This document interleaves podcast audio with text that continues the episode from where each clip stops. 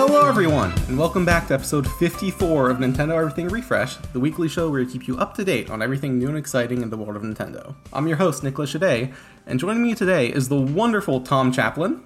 Wow, wonderful. Well, thank you. I, I appreciate it. Hey, just speaking the truth here. okay. And also joining us for the first time is the lovely Sam Kingma. Appreciate it. Thank you very much for having me. Yep, thank for com- thank you for coming on. Uh, Tom and Sam work on the YouTube channel for Nintendo Everything, and they make a lot of good stuff there. They recently put out a video on how to beat the original Legend of Zelda, which, if you're interested in that, highly recommend giving that a watch. Yeah, get ready to pause a lot because it's real fast. it's, it's light speed.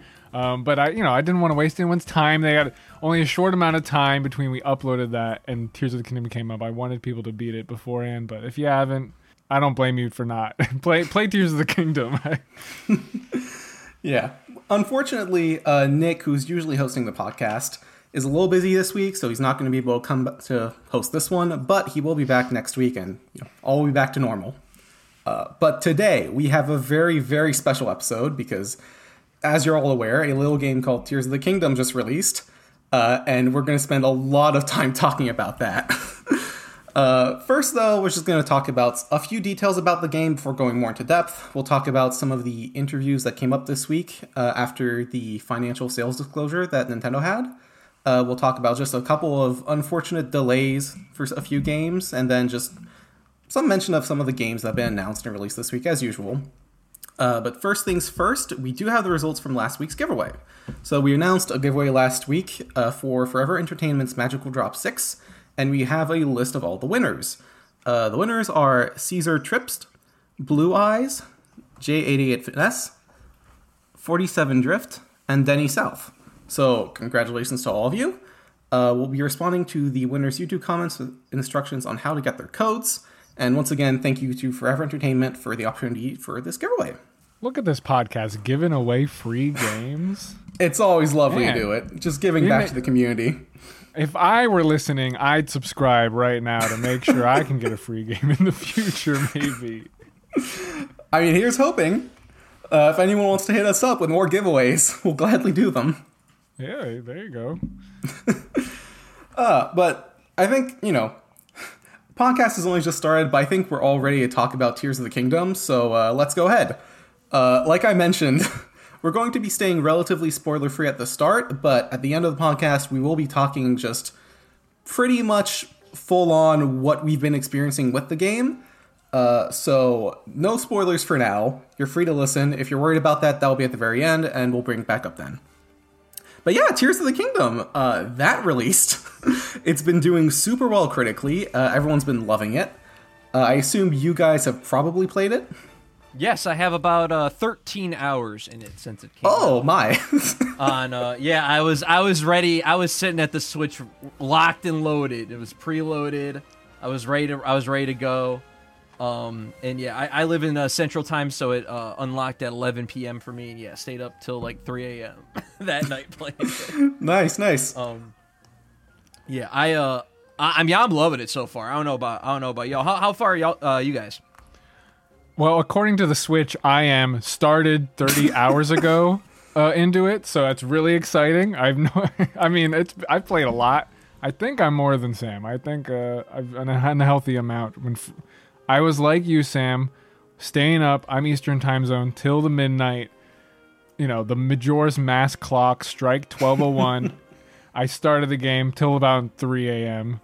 Um, similarly, I got through like the the tutorial, and then Friday was just that. That was it. Friday, my whole Friday. So whatever, how many hours were in Friday, that's where I got, got nice, done. nice. I think for my part, I got the game a little bit later on in the day because I was waiting for a review code. Uh, but pretty much ever since getting that, I've just been playing Tears of the Kingdom. That game has been really, really fun. Um, just everything that they've done has somehow made the original Breath of the Wild formula feel so new, more so than I expected.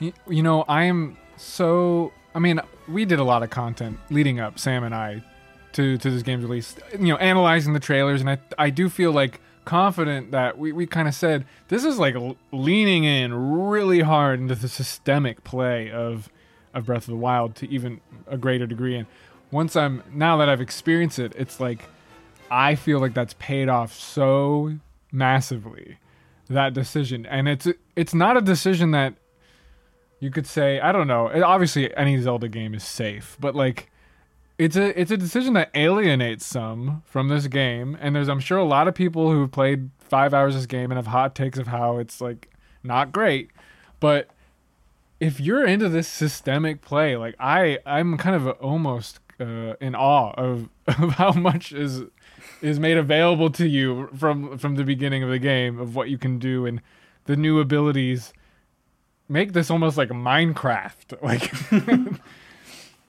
Yeah, no, it's incredibly sandboxy.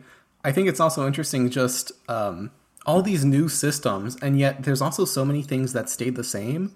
And the devs have mentioned how they kind of struggled trying to figure out what it is to keep from the original game versus what to add and what counts as like genuine new content, what should be a mainstay. Um, and I think they just nailed it. There's all the elements that uh, we love from Breath of the Wild are still here. Um, even weapon breaking, which you know that might be in contention, but uh, and yet again, there's still so many new things. All the new abilities, especially, are just opening up so many possibilities. And we've already seen a lot of wacky stuff with uh, Ultra Hand and Fuse, especially. But even things like Recall, that's become my personal favorite ability so far because it just opens so many possibilities for what you can do with the engine. Yeah, I uh I found some pretty interesting and have solved puzzles in some pretty uh convoluted ways with recall. It's a re- I really love all of the the new abilities. When they were first shown off in trailers, I was like, "Oh man, am I? I'm gonna miss Magnesis and Mm-hmm. and Cryo and and uh, and the bombs. Of course, I really miss. I really miss the bombs. I so. do too. I do. I really miss the bombs still. Yeah, I'll third I that. agree.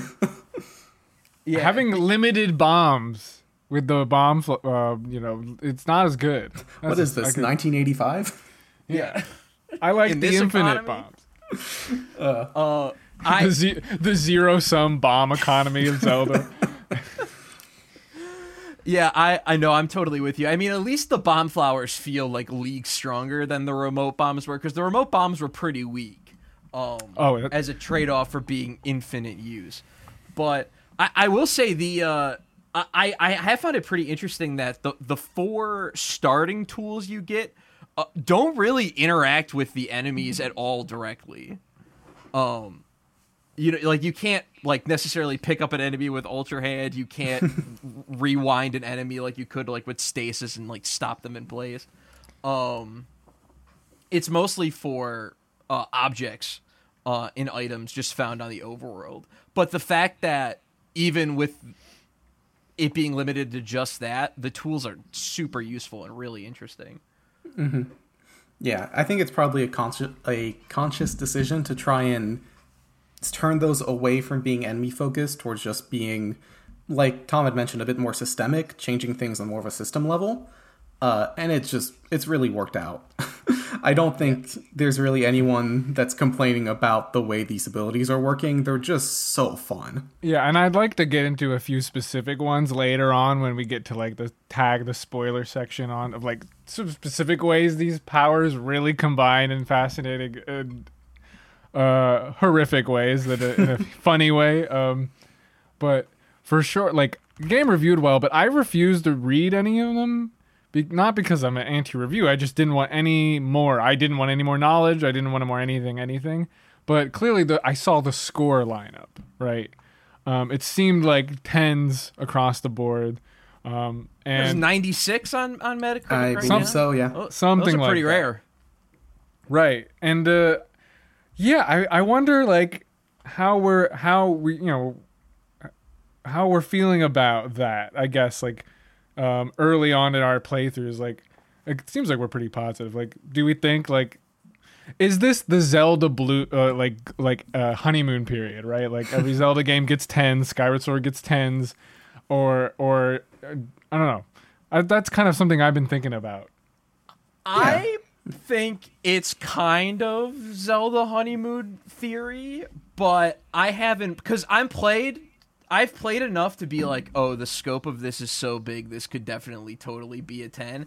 And I'll say this: I typically will not play a, a game in a day for like eight to ten hours. So the fact that I did that uh, yesterday means I- I'm pretty into this one. um, but there have been like a couple core things so far in my in, in my uh, Tears of the Kingdom journey that have like uh, annoyed me. Uh, and I, and I think well because because we don't want I don't want to get into any any crazy gameplay spoilers. We'll we'll talk about that towards the end. That's made me uh, be like, oh wow, you know, I'm I'm kind of shocked by by all the tens based on the a couple of the, the pain points I've like rubbed up against so far. But at the same time, all the stuff that's good is oh is so darn good. Oh my goodness. Um, and especially the scope of the game. It, it, it what's impressed me the most is is yeah, this is so much bigger than Yeah, right, totally. Like, I mean, we know the sky and the underground, but they are really important to the feeling of scope. Like, it does feel a lot bigger with those areas added. Um, yeah. And this isn't like Skyward Soar Sword Sky either. It's like no, it's it's like meaningful Breath of the Wild gameplay just on you know ten thousand feet in the sky instead now.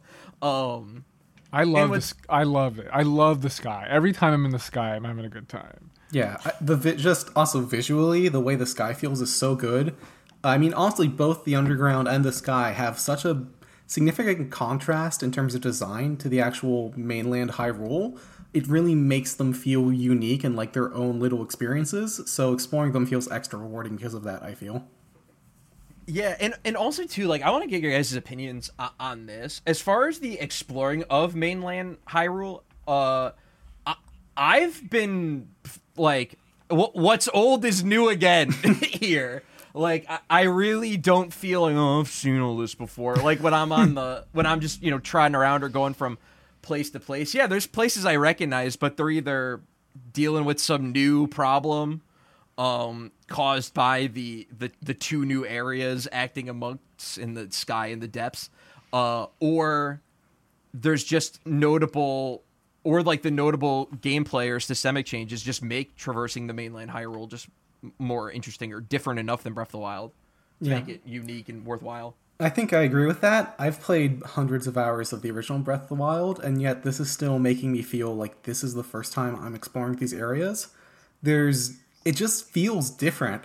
I don't know if it's all the uh, the chasms opening up or the debris that's landing on just the, uh, on the surface, but it just feels very different. Um, I think the enemy the enemy variety as well. The fact that there's there are actual caves, so there's new points of exploration there's just a Oh, lot that contributes to even the surface feeling completely different from the original game. Well, and also like resource collecting now is so much more important and incentivized because of fusion and all these things that taking a detour to just get some ore or get some blah whatever you know x item is actually like super beneficial to you and, Uh, the- where after a while in breath of the wild you know it's like it, it either needs to be the stronger weapon or i'm out like Yeah, like I, I that's the best part. The, probably the single best mechanic of the new game is, is fusing, and specifically fusing weapons to other ran- uh, weapons and arrows to other random objects in your arsenal. so good Uh, because the amount of random crap I'm like ecstatic for is just insane. Like I'm like, oh yeah, Keese eyeballs, heck yeah, like exactly those are great. Like, whereas in Breath of the Wild, there was a lot of kind of random whatever collectibles, and they all served their purpose. But for the most part, as Tom said, if you weren't directly looking for the three items necessary to upgrade your gear of choice, th- most of that stuff would just went in the inventory and you completely forgot about it. Um, where here everything has like a meaningful use case because you can equip it in battle or attach it to a weapon. Um, Well, because properties. I feel like, th- and maybe I'll get your opinions on this. This game's hard. Mm-hmm. Like all, all the you know, all the like they made these these kind of resources valuable not just because of the the mechanic, but because you need them because combat is pretty difficult in this game. Uh, I find it much more difficult than Breath of the Wild, and I'm, you know, I played Breath of the Wild. I played on Master Mode. Like I'm, I'm not gonna say I'm good at this game, but I, I have experience with it, and I feel like the progression of that early RPG esque progression, where you're that early game is really difficult and tough and survival almost. I feel it a lot Yeah. in this game, even more than Breath of the Wild. I was going to I- say, like, tied to that difficulty material aspect, the game definitely does feel harder than Breath of the Wild, and I think another way that uh, it benefits from this is that it feels a lot more necessary to be cooking food. It, to Right. me, at least, I found a, a f- a lot more situations where I really want to have a wide array of meals ready beforehand that can just pop out a moment's notice.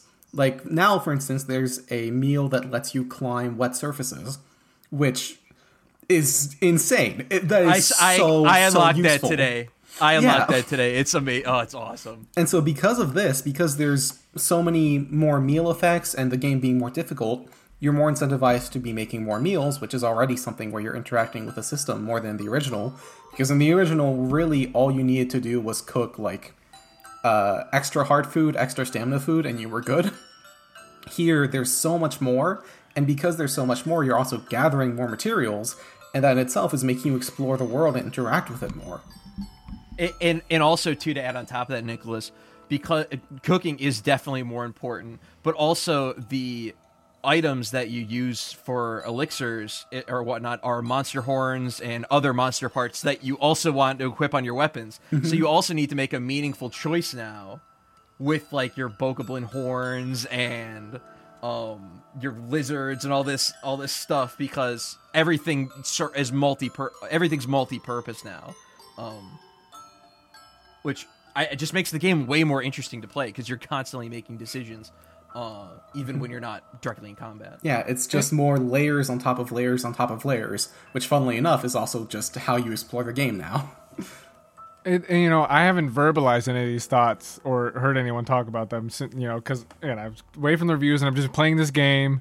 But now that we're talking about it, I'm like even more excited about it now because it's like, man, that's right. Like everything is really folding in. It it feels like, if, and to back to my earlier query about 10 out of 10, it feels like this will really recontextualize Breath of the Wild 10 out of 10s as like, oh, that's a very different game. I'm not going to say that this game replaces it by any means. Not going to go there at all. But it's just so interesting how the world built in Breath of the Wild seems like this game is actually leveraging it more. It's like to me, I I feel like Tears of the Kingdom is like it is kind of like the evolution of man, where like Breath of the Wild was very much like. Oh, let's go explore nature. Let's be one with the wild. Very limited tool set. Uh, kind of just pick pick up the garbage you find on the ground and, and use it to its extent, and then it breaks or whatever. And now Link's making tools. You know, now he he unlocked mankind's ability to, to craft items Yeah. and make tools and Now he's making Oh. a mech. I can't I can't He's wait making to machines. He's making machines and vehicles that move and fly.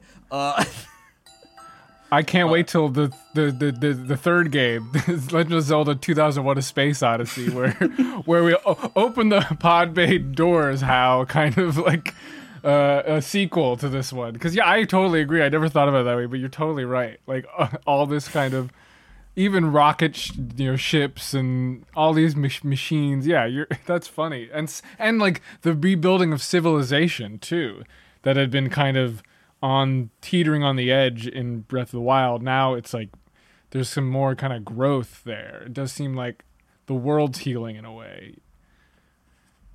Yeah, do we know how many years since the events of the end of Breath of the Wild in this game? I I couldn't really tell. Yeah, I haven't come across anything in game mentioning it, and I don't think they've talked about it outside of the game at all. Yeah, because I mean, Link and Zelda more or less look the same. I mean, Link's obviously got longer hair and Zelda's cut her hair, but I mean, other than that, they look basically the same. But also, the events of Breath of the Wild happen a hundred years before, like the true events of that Yeah, game's I- right. So Time is a, a, a, a- not much of a thing in, in these games.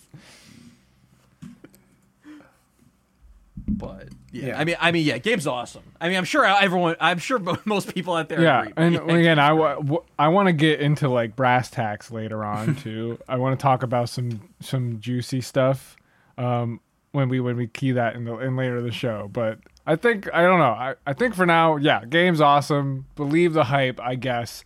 Especially, but go into it with a mindset of what you're gonna get into. I think some people are like. I think Zelda's different than what it has been historically, and this is even more so that. And you, I think there needs to be an openness to that. I guess of like taking your time, slowing down, and build, playing with toys again. You know, Yeah, I think that's a good way of viewing it. But we're definitely going to be talking a little bit more about the game later during the refresh rate. Uh, for now, let's move on to a few more different topics.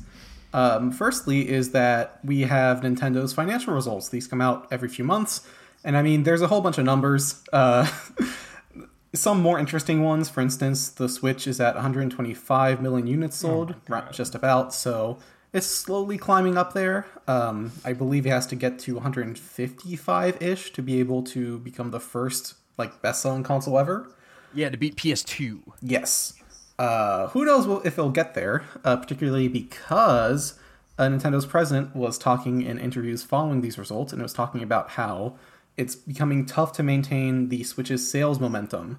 Uh, as the years go by, we're in the seventh year of the system's lifespan, which is quite a lot, and it's becoming uh, harder and harder to be selling these systems. Um, so, you know, I, I don't know if we're going to be able to reach that number. That's something that people have been talking about a lot. Is can the Switch actually get to the PS2's level of sales? And I'm not quite sure if that's going to happen. Yeah, I I don't know. It's tough. I I think it's probably gonna. I I don't know. Me personally, I think it'll probably peter out before it surpasses um PlayStation 2. But it's also worth noting that like PlayStation 2 in its time in the market was also a DVD player that cost hundreds of dollars less than buying a traditional DVD player. So whereas a good majority of PlayStation 2s were bought by people to watch movies, people who buy Switches were specifically buying it to game. So while it's not quite as imp- uh, as big of a number as PS2, it is still extremely impressive for being a more or less exclusive gaming machine. Right. It yeah. It has a bit Or more value in that regard. Um, it is also worth noting that, according to the president, we're not going to be getting any new hardware this fiscal year. So no sequel Switch, no no Switch Pro. Uh, which, if that is the case, that would be another year of the Switch kind of being sold without people getting distracted from it. Uh, that being said, what do you guys think about this? Because there's been a lot of speculation over the last few months about new hardware coming out, uh, some speculation even about it coming out this holiday season, and this kind of just seems to shoot that down. yeah. I mean, this. I mean, unless he's lying, uh, which maybe Nintendo might do, but I believe him. Uh, especially with a game like this, you know, we just spent like 20 minutes talking about like Tears of the Kingdom, um, coming out just just recently, and they're not doing that like you know Twilight Princess, Breath of the Wild thing. Uh, This will give it some momentum. I imagine sales will have an uptick from this game, and with Pokemon last year, I mean, it's not like there's nothing that's and I, I don't think the sales include Tears of the Kingdom at all, right? That any bump that comes from that. Yeah. So I don't know. I feel like Nintendo uh, knows exactly what the next system is, and it probably is ready to go, like ready to be announced if they want to. But they're they're gonna coast as long as they can. I Right. feel like. Right. And it is going to be a bit of a different situation from the Switch's announcement because they also talked about this a little, where them announcing the uh, the Switch or the NX as it was first referred to so early was a special case. It was because they had just announced some of their mobile efforts and they wanted to they wanted people to realize that they weren't completely going to pivot into the mobile market and were still going to maintain a console presence. And also, it was probably because the Wii U was doing so poorly that it's not like announcing a new system was going to cannibalize sales, anyways.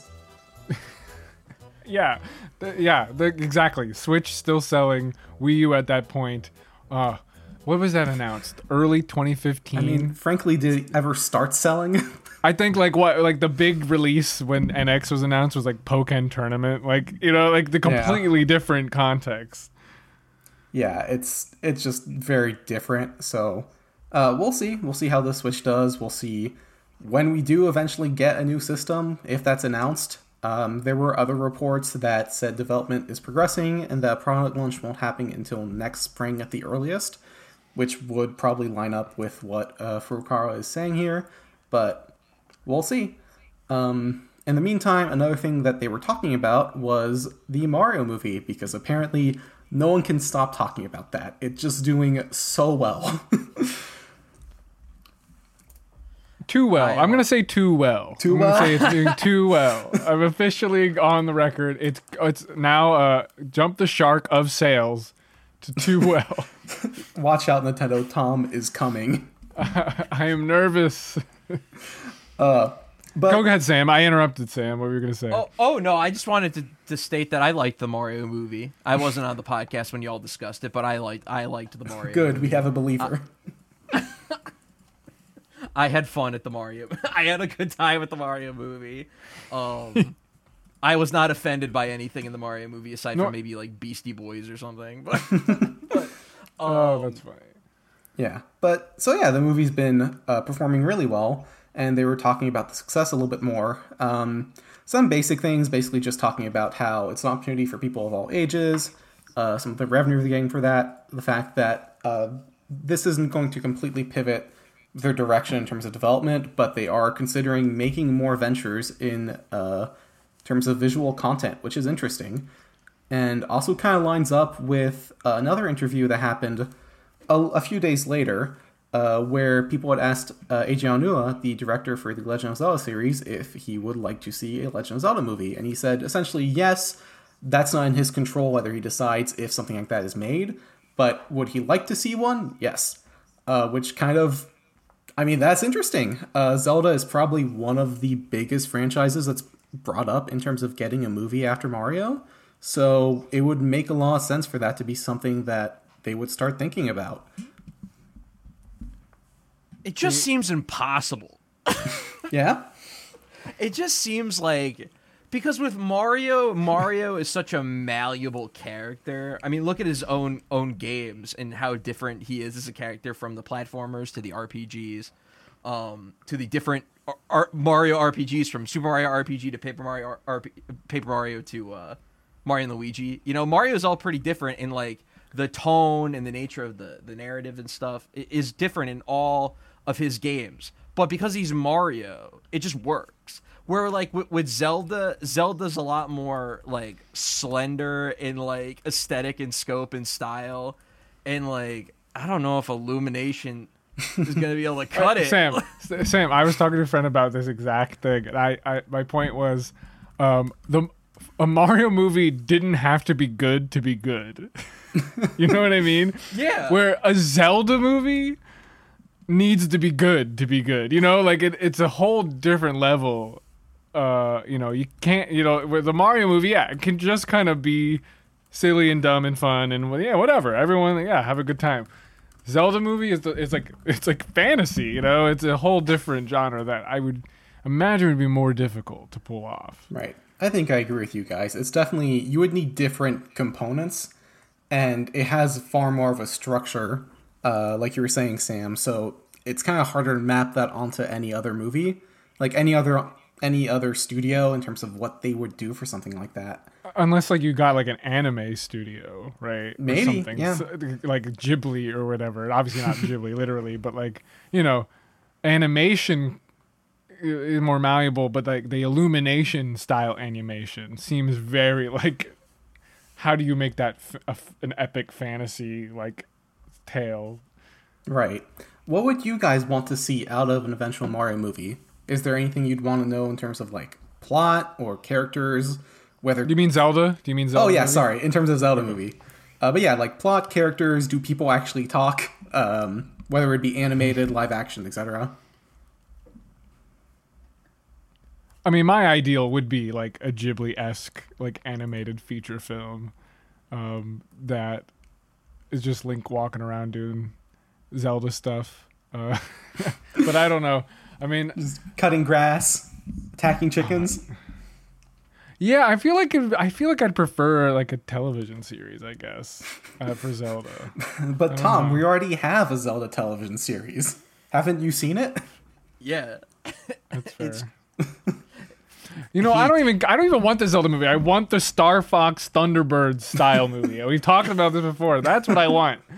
Or I want I want Donkey Kong Bongo tournament karate movie. Live action Donkey Kong bongo music contest. It's like Sing, but for Donkey Kong.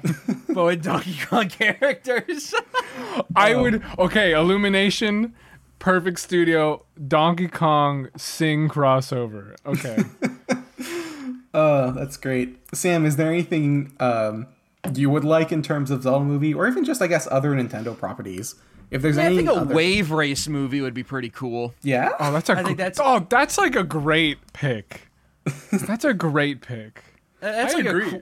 Because I was thinking of like because a lot of the big Nintendo series that you know we all love here on this podcast, like you know like Zelda or, or Metroid, they're kind of complicated. Like you can't just like like you can't just like do a, a Metroid movie or do a Zelda movie and just expect it to work out. Um, but like I don't know, I think a Kirby movie could be cool. Because you also got to think Illumination. They got the bag. They got to be the ones who Kirby's- who Kirby's who, who deliver who deliver the goods here. So I gotta I gotta also fit IP that like fit their vibe. I think a Kirby movie would be cool. I think a Splatoon movie could actually be pretty cool. Any any of the series Pikmin? where the narrative is pretty open. Yeah, Pikmin I think could be really fun. Although probably you'd have to do like Pikmin three or something like that. Because Well, I don't know, you, Pikmin- I, s- I don't think it would be based on a game. But I think we'd have a character that talks, though, right? Like a little little kid who meets Pikmin or whatever, and it'd be like it'd be like the Illumination of Dr. Seuss movie. Oh, I mean, it could work. There's a lot of different franchises they could pull from if they want to make more movies. Um, would either of you want like a Smash Brothers style crossover movie eventually? Like, say we get a half dozen movies from a whole bunch of different franchises. Would you want something that brings them all together? I must admit, like we've been we've been making up things. My my wish is that there is no more Nintendo movies. I don't want them. I don't want that future. I don't want my Nintendo IP to become another Marvel Cinematic Universe of film and everything else. Uh, that's what I that's what I was jokingly saying that Mario movie sold too well or made too much money because I am a little nervous about like it becoming a a pillar that distracts maybe right in the future from the game part of it. Right. I think that's valid to an extent. Although I wouldn't be too worried about it, I guess, detracting from the games because I have a really hard time seeing Nintendo just stop focusing on those. But I do, I do get the fear. I would not want them to start producing uh, games based on their movie adaptations. like Street Fighter the movie Yeah. the game. yeah, that, that's exactly what came to mind. Something like that for like Mario or Zelda, I would be a little afraid of. Yeah, I can't. I can't let my one Mario game every half decade be be the the Mario movie. 2D Mario movie, 2D Mario game, but it's just based on the Mario movie visually. Like that would be interesting. Would certainly be a word for it. yeah, yeah, you said it. Um, no, I, I'm I'm kind of with with Tom. I, I'm I- I'm sick of just I'm sick of IP movies in general. Um, and it's get it's just get, it's getting too much for me. I, again, I had my I had a fun time with the the, the Mario movie. Uh, but I, I, I we can leave Smash for the video games. right. I actually agree with that. I think I wouldn't mind seeing more Nintendo movies, especially if they're made by different studios, so they all have kind of a different feel to them. But I wouldn't really want a Smash Brothers style movie. That feels that would feel a little bit forced. I think. Yeah. Yeah. Yeah. But it's gonna happen. It's gonna happen. Unfortunately, It might. It depends on what we see. I mean, given everything that's been happening on the Marvel side, it seems like those kind of big crossover movies might not be as common because that hasn't really been working after uh, Endgame has come out. So that might fall out of fashion. You know, oh, the only reason I say that because of the multiverse narrative part of the Mario movie. It's just it's there. They want it. They can do it. They're setting it up. oh Send Setting it up. uh, yeah. I guess so. I guess we'll just have to see. Um, in the meantime, though, let's talk about uh, more games, and these might be less exciting announcements because it's games not coming out when they're supposed to. Sadly. So uh, first up on the list is Hollow Knight Silk Song, the much beloved game that has yet to release. Hollow Knight Silk Song delayed. What's next, Nicholas? You're gonna tell me the sky is blue? You're, gonna- you're Tell gonna me tell me water's there's wet? you're gonna tell me there's no Switch Pro. Now, to be fair, the game didn't exactly get delayed. Uh, Team Cherry was working on it, and they were planning internally to launch it within the first half of 2023. They never made an actual release date announcement, to my understanding. Uh, It was in the uh, Xbox uh, game showcase in 2022, in Right. which they claimed all games would be coming out in the last 12 months. Although their first parties yes. didn't hit that, so uh, I'm not going to hold uh, Team Cherry to that standard Right. either. Um, well, regardless of that, the game's not coming out first half 2023 anymore. Uh, but development is still continuing. Apparently, everything is still going well. So, you know, look forward to whenever that comes out. And honestly, I'm just glad that they actually are providing an update because I think that's what really drove fans up the wall uh, in terms of the wait for Silksong is that there were so many long periods of time where they just never mentioned anything. like not even the smallest like oh yes development is continuing we'll have more to talk about later just nothing so the fact that they're actually speaking up uh, is good Now, this is a game initially conceived from a Kickstarter bonus like game. Like it was supposed to be just a thing, right? i believe it was supposed to be a dlc for the original Ye- hollow knight Ex- yeah, exactly. And now I'm expecting, and I know I, I've you know I've covered the preview stuff for this game. I'm expecting a, not not like I I this is what I can see through the previews. Not that I, they have to do this as a fan. I'm expecting this game to be like, like we're talking about Tears of the Kingdom, just in like unfathomably larger than the original game. I think this is going to be an insanely big game, and complex, systematically intricate like game. Um, I know, I know. Like in previews, they the, the one of the creators compared it to Castlevania, like Lords of Shadows, and and just like how like you know like the you beat the game one way and then the whole like the game inverts on you and you have to do it again and like there's this big tower like they they kind of compared it to that scale and it's just like I think they're just going for it. They're like, "W- w- look, we're gonna make a game. We, you know, we're gonna make it the way we want to if we can afford to, and we can. So we're gonna do it that Right. this way. if i remember correctly that's actually something they had talked about and part of the reason why the game took so long is that um, hollow knight is just such a praised indie it's one of the most well-known metroidvania in recent years and the team felt a lot of pressure to try and make something that was just better than that. Uh, and because of that, it's that kind of mentality of no, we always have to do more. Like, you know, we've done this much, but this isn't enough. We have to go further and further and further, which has led to the game just taking so long in terms of development. Yeah, do you guys know how long the uh, original Hollow Knight was in development for? Uh, Like how many years? I'm not Did they ever say in like an sure. interview? or Well, something? it's a little vague because it's. I think initially was like a game jam thing that where the character came from, so it is like a vague time span. Yeah, the game jam was from 2013. Yeah, Um, and then they like, and then they like announced a Kickstarter, and it was a few years after that that the game came out on Steam. Yeah, the Kickstarter was 2014, I believe, and then the game released in 2017. So probably somewhere between three to four years of development. Oh, okay. Yeah, so they've been they've been cooking Yeah. on Silksong. I mean, they've been working on that longer than uh, the Zelda team's been working on Breath of the Wild, or sorry, on Tears of the Kingdom. So, not to raise expectations, but man, this game is probably going to be pretty darn good when it comes out.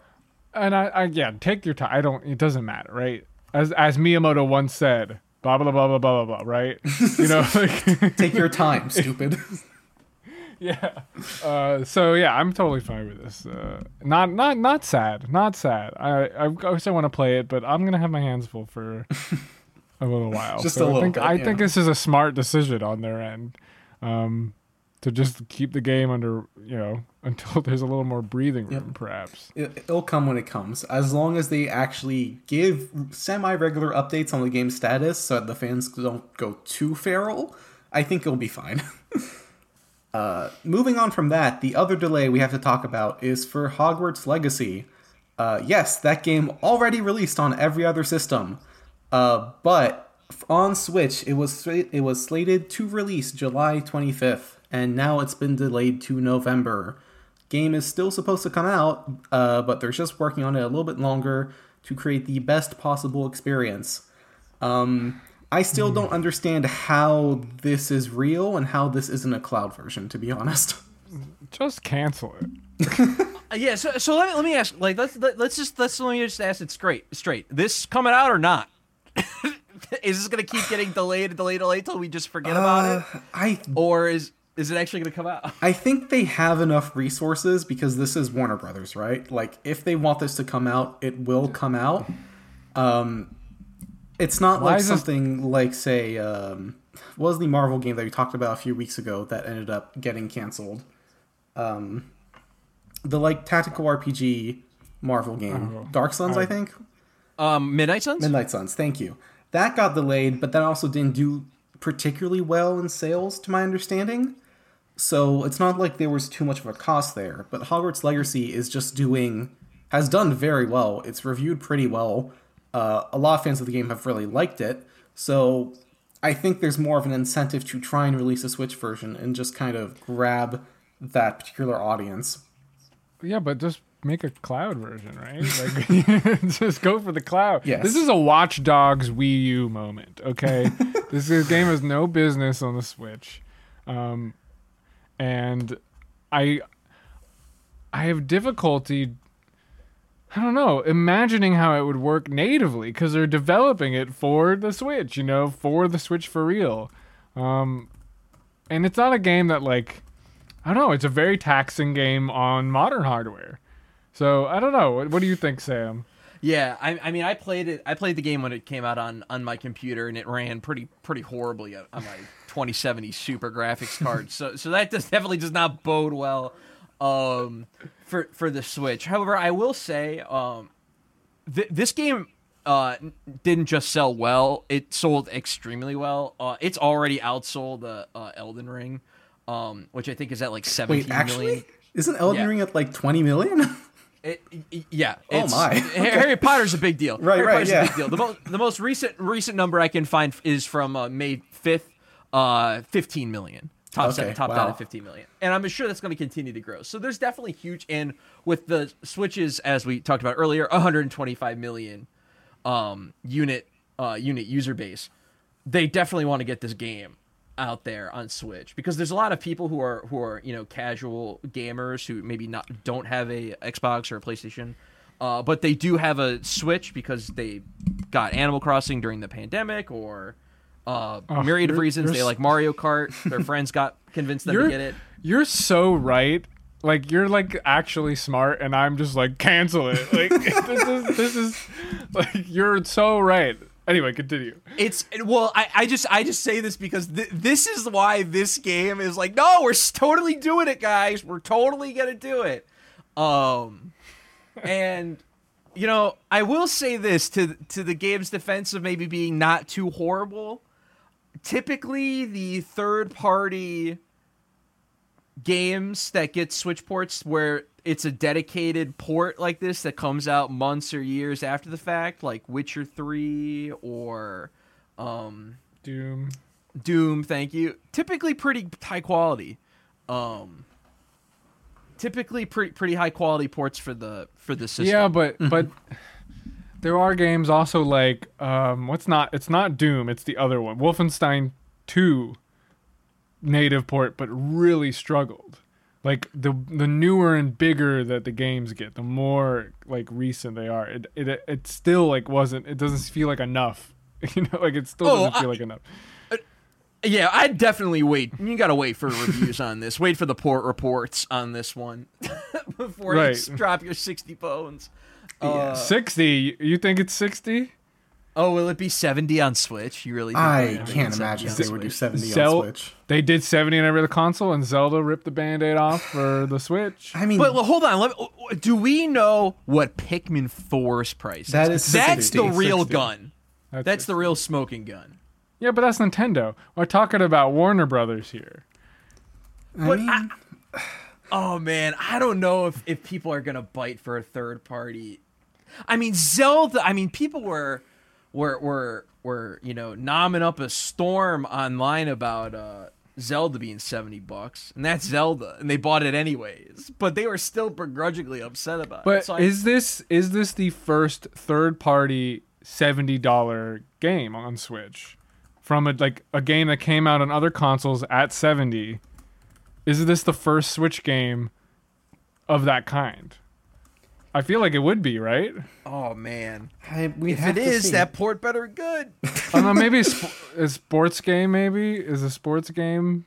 I, I don't think anything we else don't- is seventy dollars on Switch. What's Yeah. uh, what's MLB the Show twenty three? Uh, Is that, Is but that- but is that game seventy?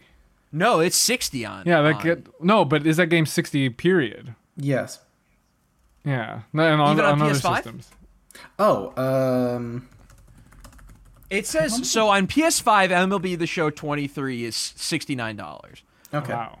but on Switch and on last gen. So how it Oh, works is last all the last gen systems, PS4, Xbox One, Switch, are typically still at sixty. So this will be sixty. Then. Okay. I don't know. Okay. We'll see. Uh, it's still, I still don't know why it's not a cloud version. I wonder if that's just optics for sales. But regardless, um, this is still going to come out. Wait for it a little bit longer, but um, enjoy wizarding when you can. Um now let's move on to what came out this week. Um, or sorry, let's talk about some of the games that were announced this week. Just some of things in terms of release dates and whatnot. Uh, first on the list, uh, Dordogne, I think is how you pronounce that. uh, I believe this was a little game showed off during one of the last several indie worlds, and it's like a little 3D watercolor adventure game. Uh, you're a little girl that kind of is journeying around the French countryside and just kind of talking to people, dealing with their plot, dealing with their problems, collecting photos. Um, just very kind of chill, relaxing experience. Uh, personally, this one's kind of interesting to me because I grew up in France, so having Oh, a yeah. game that kind of has this representation of the French countryside, even if it's not exactly where I grew up, it's still something that's pretty close to me, and I'm curious how exactly that's going to be represented. And it's also just fun to see that in uh, some form of media because it's not something I get to see very often in a video game. Yeah, this is t- totally. I remember this being announced. Totally Boku no Natsuyasumi vibes, right? Summer vacation in the in the you know countryside of some, and you know these pre some of these pre-rendered background screens, you know, and you're talking with people and just kind of experiencing life, and so that, that's always good, and I, I and that's a great influence to take from. That's a, a rare type of genre we don't get very much. But this one does seem to be more heavily like narrate narrative based. There's seems to be more of a linear kind of structure narrative to it. Maybe with some more drama. But yeah, it looks gorgeous. And a game like that, we need more games like that. I wonder if it is like explicitly inspired by that, uh, or it's just me reading into it. I mean, possibly. I know. I think these are French developers, and I think France has a pretty big like.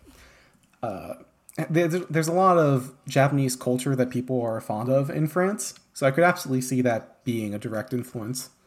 Um, regardless, I think the game looks great. Just visually, like you mentioned, it's also beautiful. Uh, this will now be releasing uh, June 13th. So we have a final release date for that. Uh, look forward to it in a few weeks. Um, second on the list is Hello Good Boy. uh, this is a wholesome adventure game, which, as you can probably guess by the name, is based around a boy and his dog. And I don't know that I really need to say anything else to sell you on it because there's a good boy. There's also uh, wire puzzles from Spider-Man PS4 in it, and so not sure about that. But other than that, yeah, there's a lot of good boys in this game. Well, one specific good boy. I think there's probably there might be some other uh, good folk, goose folk. Good folk. But yeah, it's it looks cute. A little dog. There's some light puzzle solving. It's an adventure game. Um, it's going to be releasing on May 25th this month. Um, it looks real cute. I don't know if I if either of you have dogs or are big dog people, but I think for anyone out there who is, just having a game where you have an actual puppy dog talking to you is already just super enticing. Yeah, you, this is since you can't pet the dog still in Tears of the Kingdom. Spoilers. this might fill that hole. I don't know why they won't let you do that. But yeah, so uh, next on the list is Fights in Tight Spaces, which already I love the name, but uh, this is also a super cool looking game. Uh, it's a deck building, like tactical RPG that has a sort of super hot aesthetic in terms of how the characters are represented and moving on screen.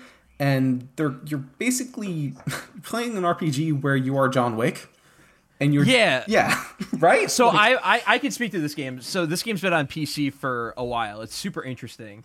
Uh, as you said, it's got a uh, super hot aesthetic, like like very like pitch black uh, character silhouettes on in like a white like office or arena, and yeah, basically you more or less got it right. Yeah, it's a turn-based uh, RPG where you're given a, a deck of cards, and each deck of card re- represents a move or ability that you're able to to perform with your character. So basically, you select your move, and then it kind of plays out. Um, I, I believe it will play out in like real time with the other uh, enemies on the map doing their move, and it basically, yeah, you're kind of like choreographing a John Wick uh, fight with um with a with, with, with a deck of cards. So it's like a bit of like slay uh, like Slay the Spire meets uh like super hot. um, it it's it's uh it's pretty cool. I've uh I've seen some uh, some gameplay online. I've yet to actually give it a shot for myself. Yeah. but it does look very very cool. I believe does it have a feature where once you finish an encounter, you can play back everything you've done in it in real time?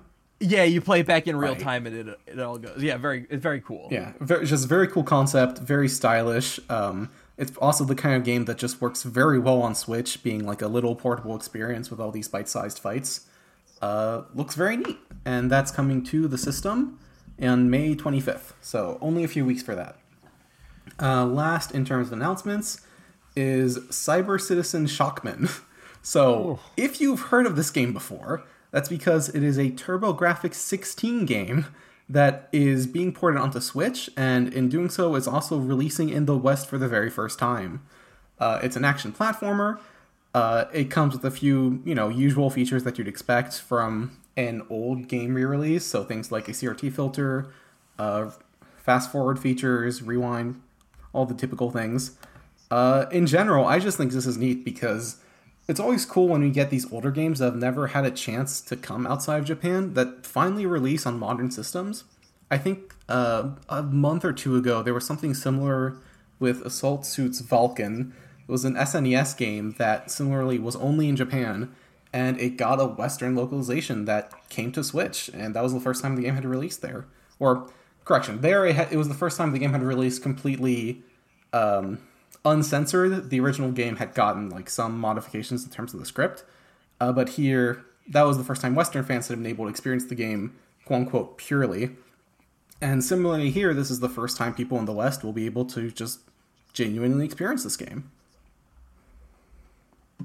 Love it. Yeah, I uh I love this. We definitely need to to see more uh retro uh TurboGrafx and other consoles uh uh get their games out there on uh on Switch and other modern platforms as well. I'm I'm a b- big big fan of ha- being able to play old stuff on modern hardware. Well, and, So- the, and PC Engine and TurboGrafx is like a big blind spot too for the West. Like a huge, like important legacy of the games industry is like just missing.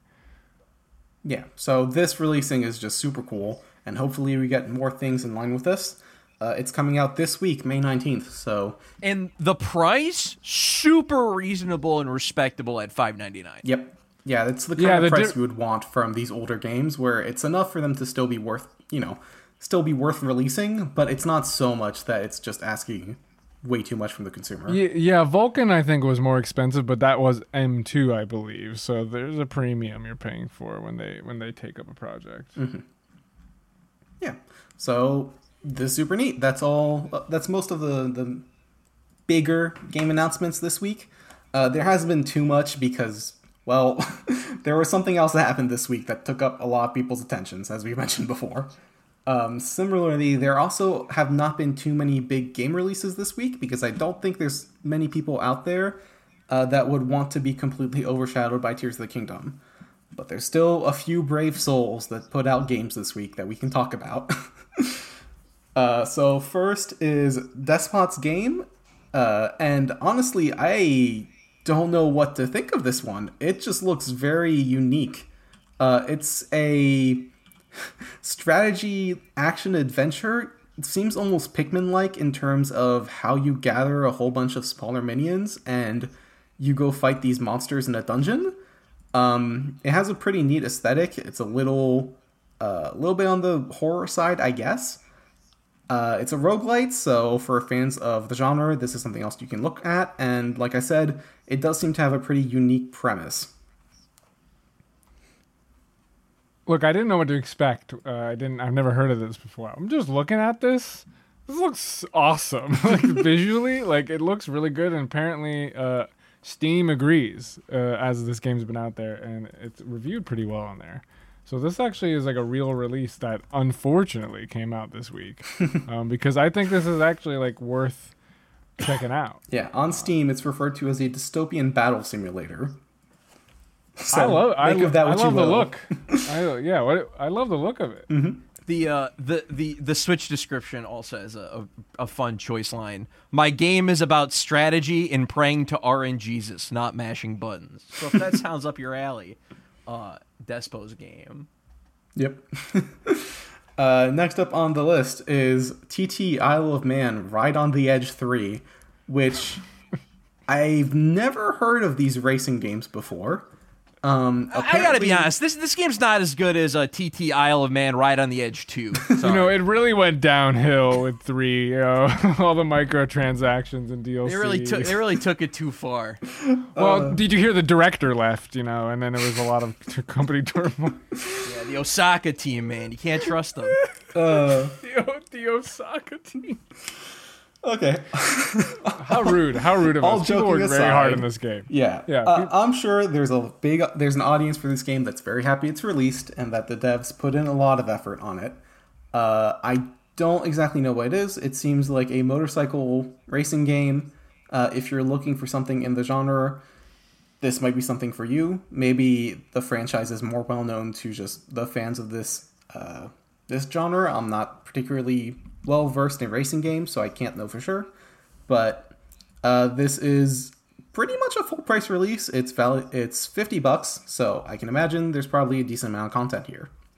M- mixed reviews on Steam. I, I, I just look. I will say, I imagine uh, the fans are on Series X or PS5 or Steam with this game because it is like a simulation racing Right. game. And I, I've talked about it before on this podcast that when I want to play simulation racer, I want to feel the grit and the grind and the crunch and the grunt and. You're not going to get that on the Switch, unfortunately. I want to gonna scrape get that. my leg on the gravel. Yeah, I I'm want- watching. s- Go ahead. I'm watching some gameplay on, on Steam right now of uh, the first person mode, and I'm like, yeah, this actually looks really awesome. But I don't I don't expect the Switch to to be able to handle the the you know the 200 kilometers of open roads. You know? Fair enough. Uh, still something to look at if maybe you're interested in this style of game. I don't know that there are that many uh, simulation racers on the system, so if you want something new, something to look at, here you go. Um, third thing I want to mention Murderous Muses. Uh, this is an FMV adventure game uh, made by the same people who made uh, the Shapeshifting Detective, if you know that. Uh, very neat game. I know I've watched the Shapeshifting Detective played, and it was just very well done in terms of a modern FMV. It was actually very immersive and interesting. Uh, this is, like I said, it was made from a similar team. It has a few more adventure components to it in terms of how you're actually exploring the environment. Um, and other than that, I mean, it's an FMV game, so Yeah, this actually looks pretty- niche.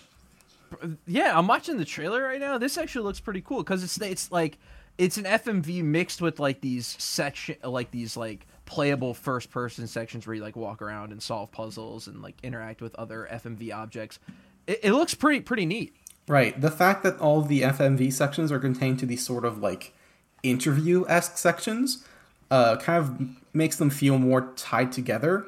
It makes it less uh, contrast less with the actual gameplay because it's not this weird jarring shift. It's kind of contained to its own section of the game. Yeah. So those were the uh, recent releases for this week, and now we move on to the final segment of the show: refresh rate. In other words, uh, let's talk about Tears of the Kingdom some more. Uh, first, I do want to mention: Has anyone played anything other than Tears of the Kingdom this week that they would like to talk about? No, in fact, I've I've had a, like crip. I don't know if you guys get this when when you're excited for a big game that's coming out, or, or just really just want to the the new game. I just was not able to get involved in anything this week. yeah, I probably yeah I played three thousand games for two minutes trying to keep my trying to be happy Uh, until this game came out. Yeah. Um, I mean, I did I did play Zelda One this week for the video that, that came out, um, but we've talked about oh, Zelda One and Two enough on this podcast. Well, jokes Uh, on my you apologies. because I'm going to talk about A Link to the Past. Well, that's Zelda Three, that so you're Yeah, good. Zelda three. Yeah, well, I so yeah, I did uh like you guys in the like day or two preceding Tears of the Kingdom. I really didn't play anything, uh, but I did finish Link to the Past this week because I did want to try and get all three of the first Zelda games done before Tears of the Kingdom came out because I've never actually beaten any of them. Uh, and Link to the Past was the last one, and I just finished it, so I was all prepped and ready for Tears of the Kingdom. Gotta say, I really respect your journey on this, Nicolas, because you said you were gonna do it, and this was only a couple weeks ago, and you put your mind to it, and you did it, and you did all three of them, and I, I'm I'm very impressed by that. Thank you. I don't. I- I, that's that's a rare quality these days to go back. Thanks. Uh, I was a little terrified when Future Redeemed was essentially shadow dropped. I wouldn't have the time to do this, but thankfully that didn't take as long as I thought it would. Um. Anyways, enough about any other Wait, silly wait, games. wait, what did you think? What did you yeah, think what'd you think of- It was good. I enjoyed it. I mean, See- you know, it's a classic Zelda game.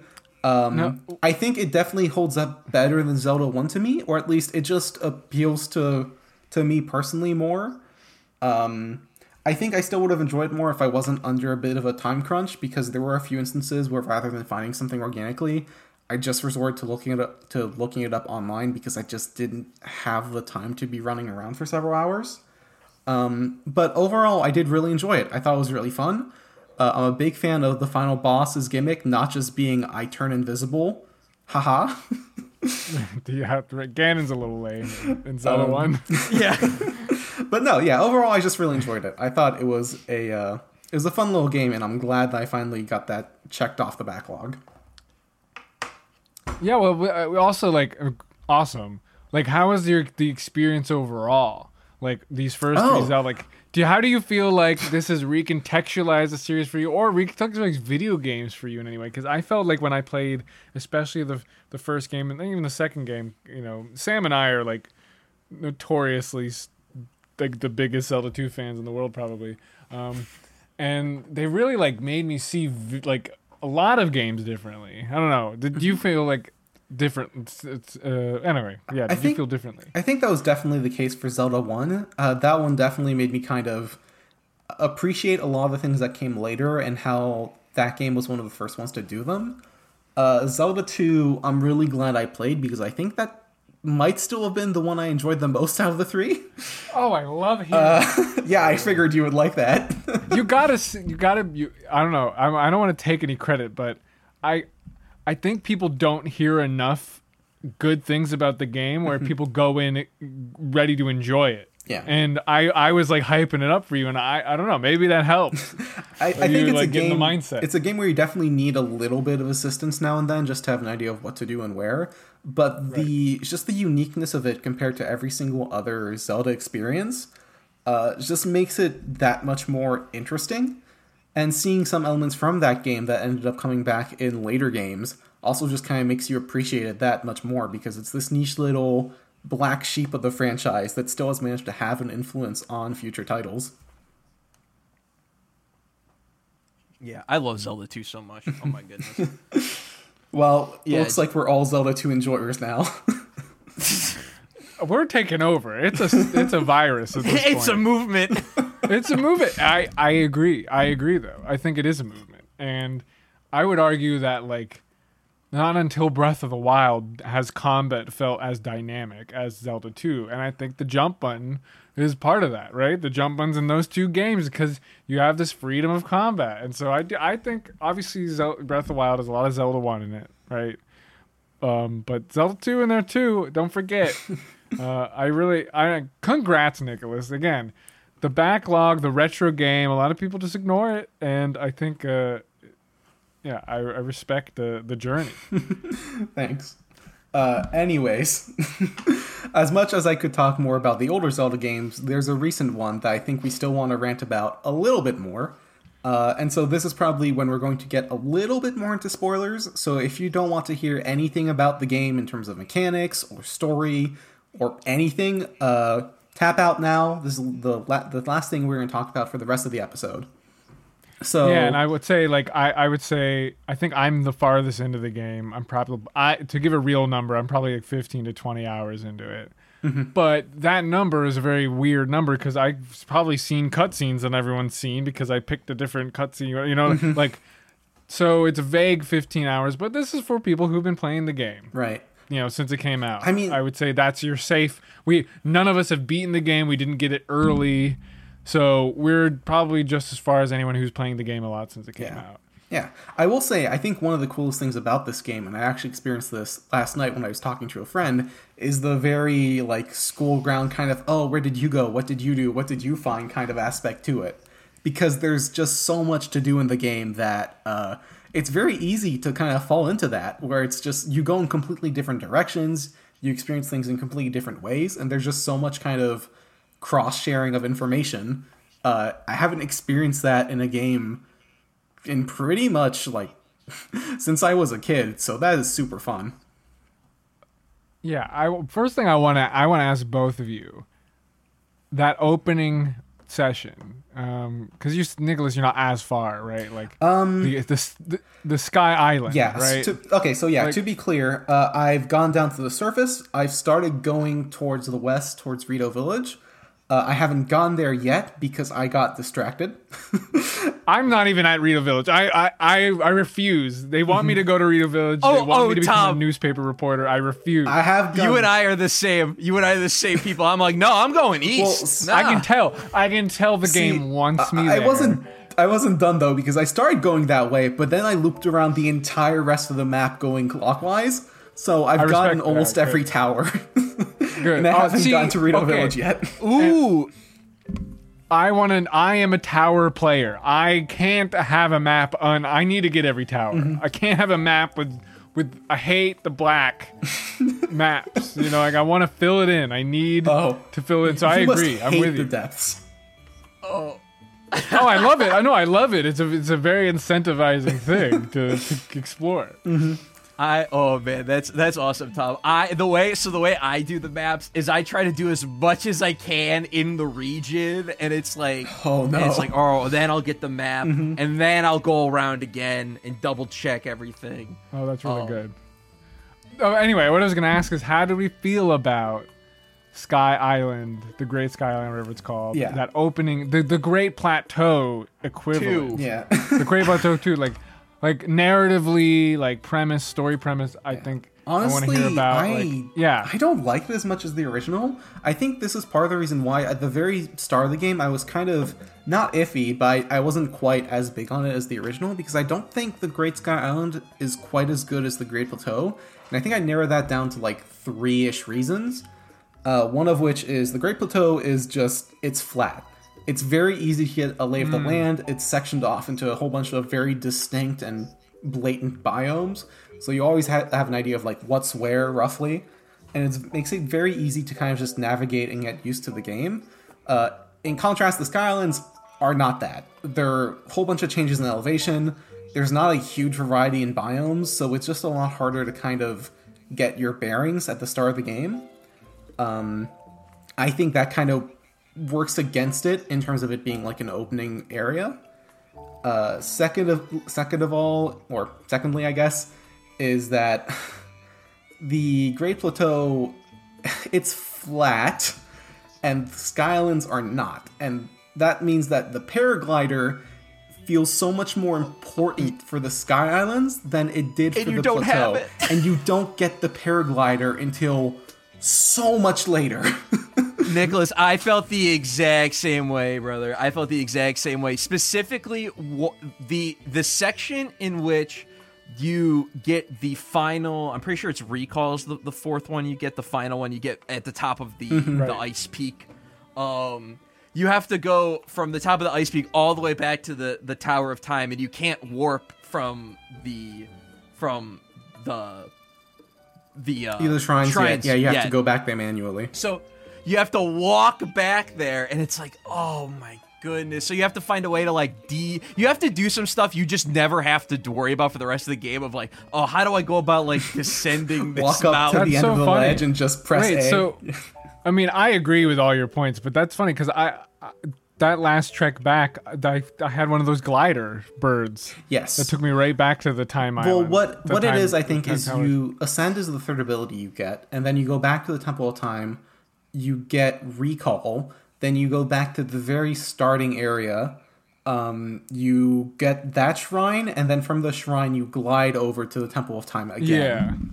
Oh, I must have just totally missed the bird because yeah, I to- I totally hot footed it back the way I came. Which is fine. I mean, there's again that, what what I like about the game is so many different ways to attach it. But I agree, and I wanted to like. I think I think people that play this game and get into the Sky Island and are disappointed, I don't even blame them, right? Because it's the game slowing you down so much from Breath of the Wild, where Great Plateau, you wake up, you go, like you just there. It's a clean slate. It's new Zelda. It's done. Like you just go, talk to the old man, boom. Where this one, it's like uh, it's like uh, like and I don't envy this task from the developers. Like we have to like un uninstall Breath of the Wild in the player. Yeah. We have to uninstall and make them have to use these new tools. So no paraglider, but verticality because you're just gonna rely on the paraglider the whole time, right? We want you to learn these tools. We want you to make make little weird hooks that go onto like rails and swinging around or use the the bird um and so like a lot of that first island i'm like pressing wrong buttons and die like falling and dying and like because there's all this like uninstalling of breath of the wild that almost hurts a little bit right? It's Yeah. almost like painful. Um i don't know. That that's how i felt which but it's necessary i think too because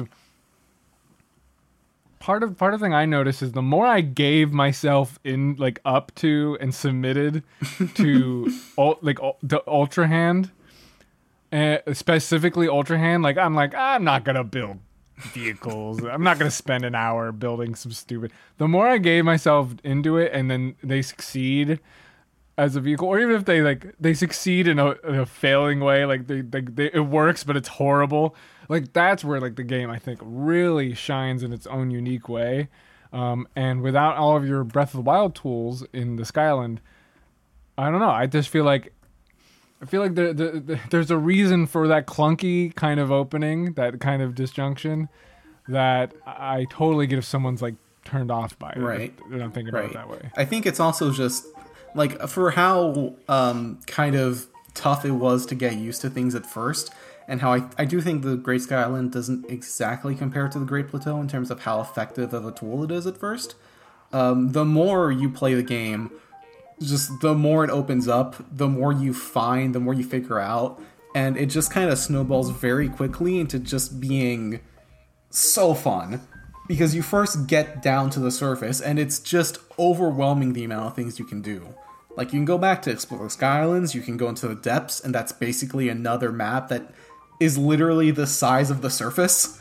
Uh, you can go Okay, west, you can go east, you can this You can do anything. you this, Yeah. Like person's telling you to go to the lab, other person's telling you to go to the stable, other person's telling you to go there. There's so much. There's just so Uh, yeah. much. It's an overload of information.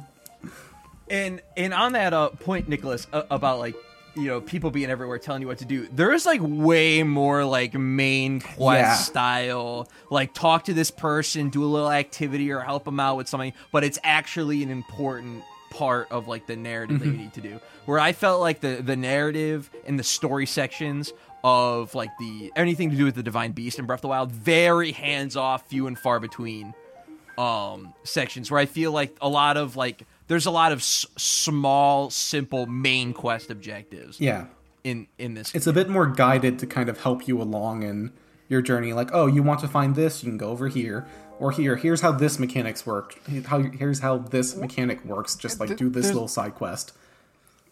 there's also like a matter of and we were talking about this before of like there's there's more reason to a lot of the items and a lot of exploring because of that like there's so many quests that are like game spanning like it used to be like korok seeds but now there's like 80 different equivalents of korok seeds There's so long many.